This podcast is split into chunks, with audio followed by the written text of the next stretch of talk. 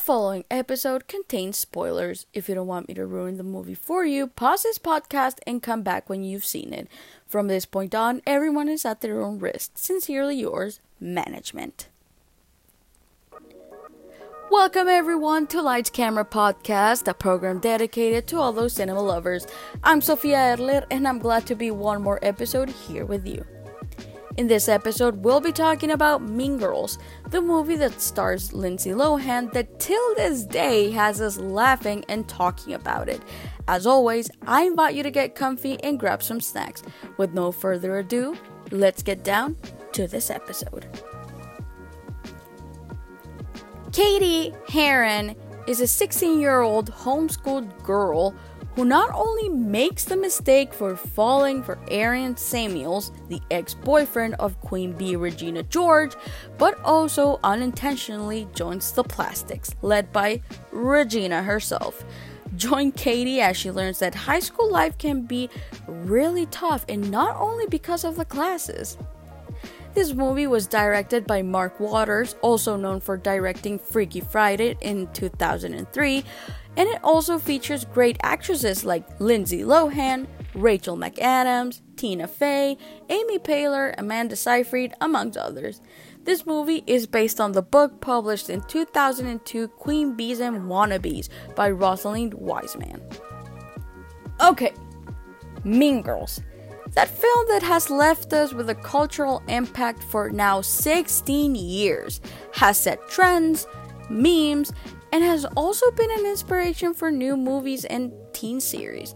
And you know what I'm about to say.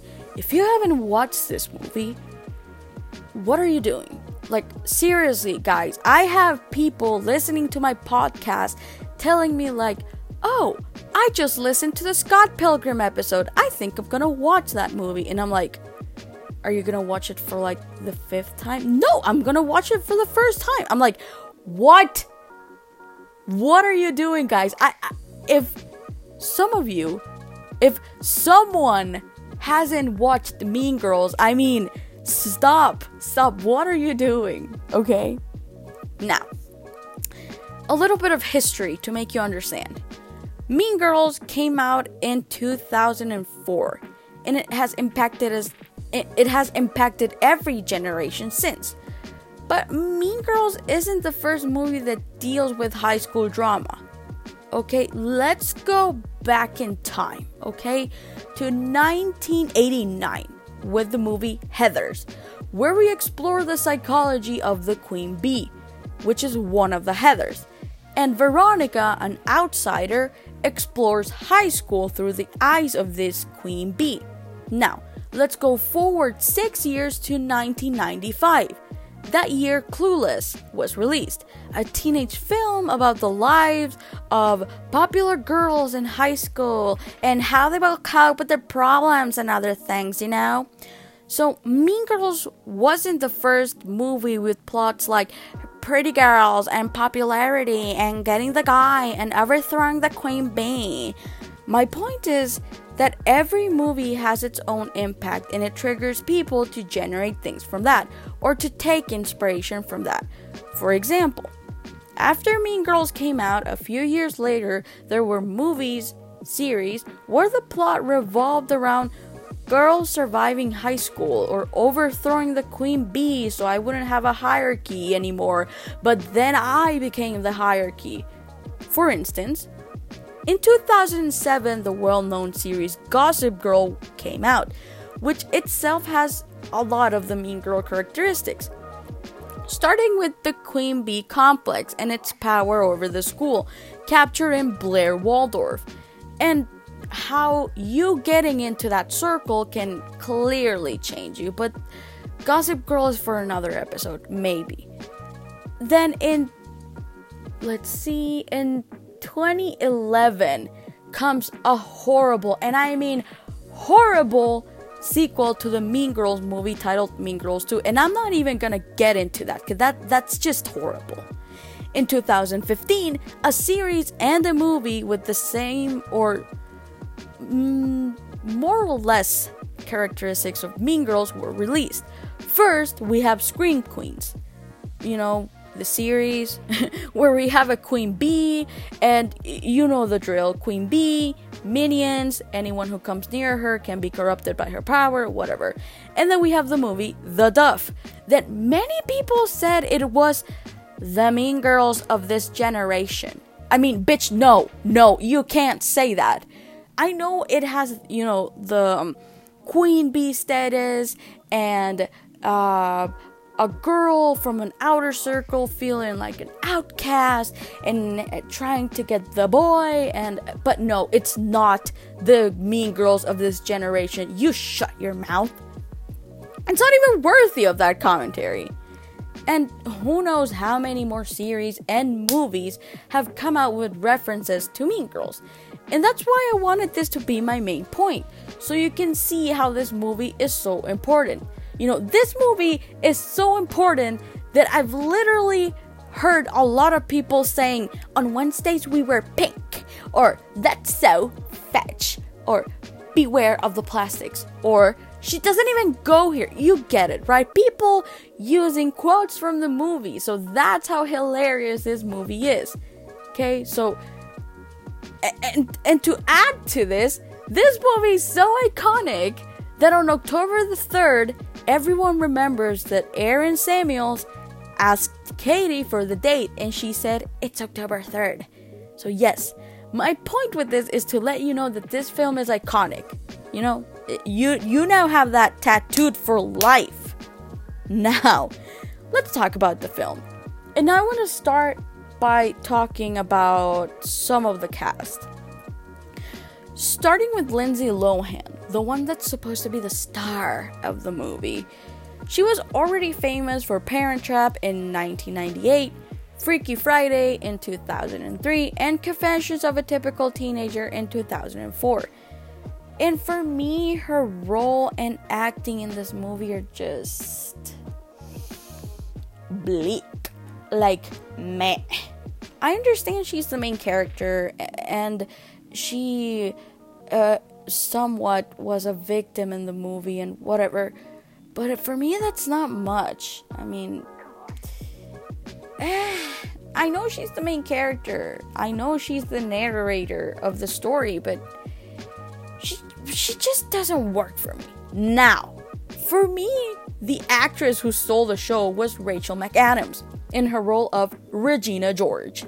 Rachel was already kind of recognized for her role in The Hot Chick in 2002. Mean Girls was the one that catapulted her to many other things.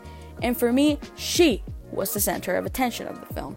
And not only for the bitchy attitude and her amazing gestures, but because of the way she impersonated Regina George. For me, that's how a queen bee should look like. And again, for me, she's the best queen bee of television, even better than Blair Waldorf herself. Then we have the dynamic duo of comedy, Tina Fey and Amy Poehler. I know they don't appear in the movie very often, but the few times that they do, it's freaking hilarious. These women, no matter what they do, are spectacular. I personally love them. And a fun fact is Tina Fey took this movie to Broadway and turned it into a musical. That's how amazing this movie is. It already has its own musical, which I do highly recommend that you go listen. Now, the plot.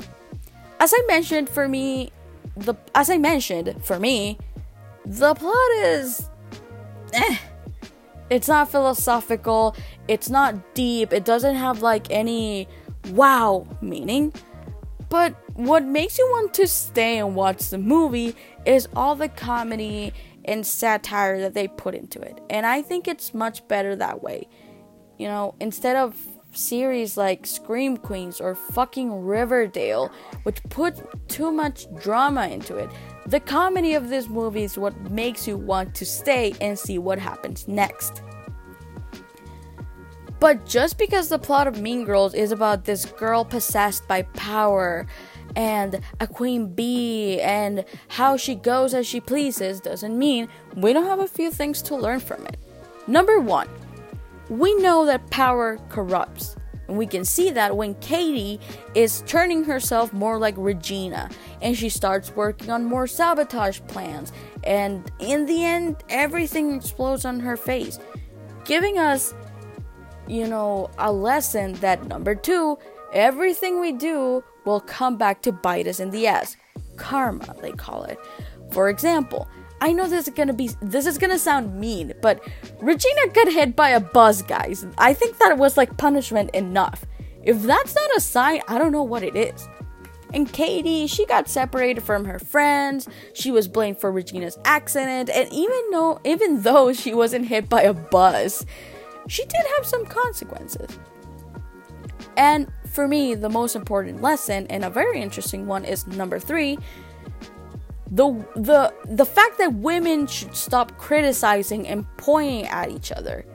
You know, women should stop calling each other bitches and whores and skanks and you know because that gives men the power to treat us like this. So, so girls should be there for each other and support each other, not judge each other or whatever. You know, I think you understand what I'm trying to say. I think that for me, the movie does revolve around that.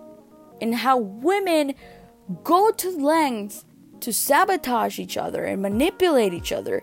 And this not only happens in high school, guys. I'm in college and and I still see girls going at each other, manipulating each other, sabotaging, stealing boyfriends. I mean, I think this is what the movie wants to bring out the fact that women should stop doing this. And I think it's a pretty good message.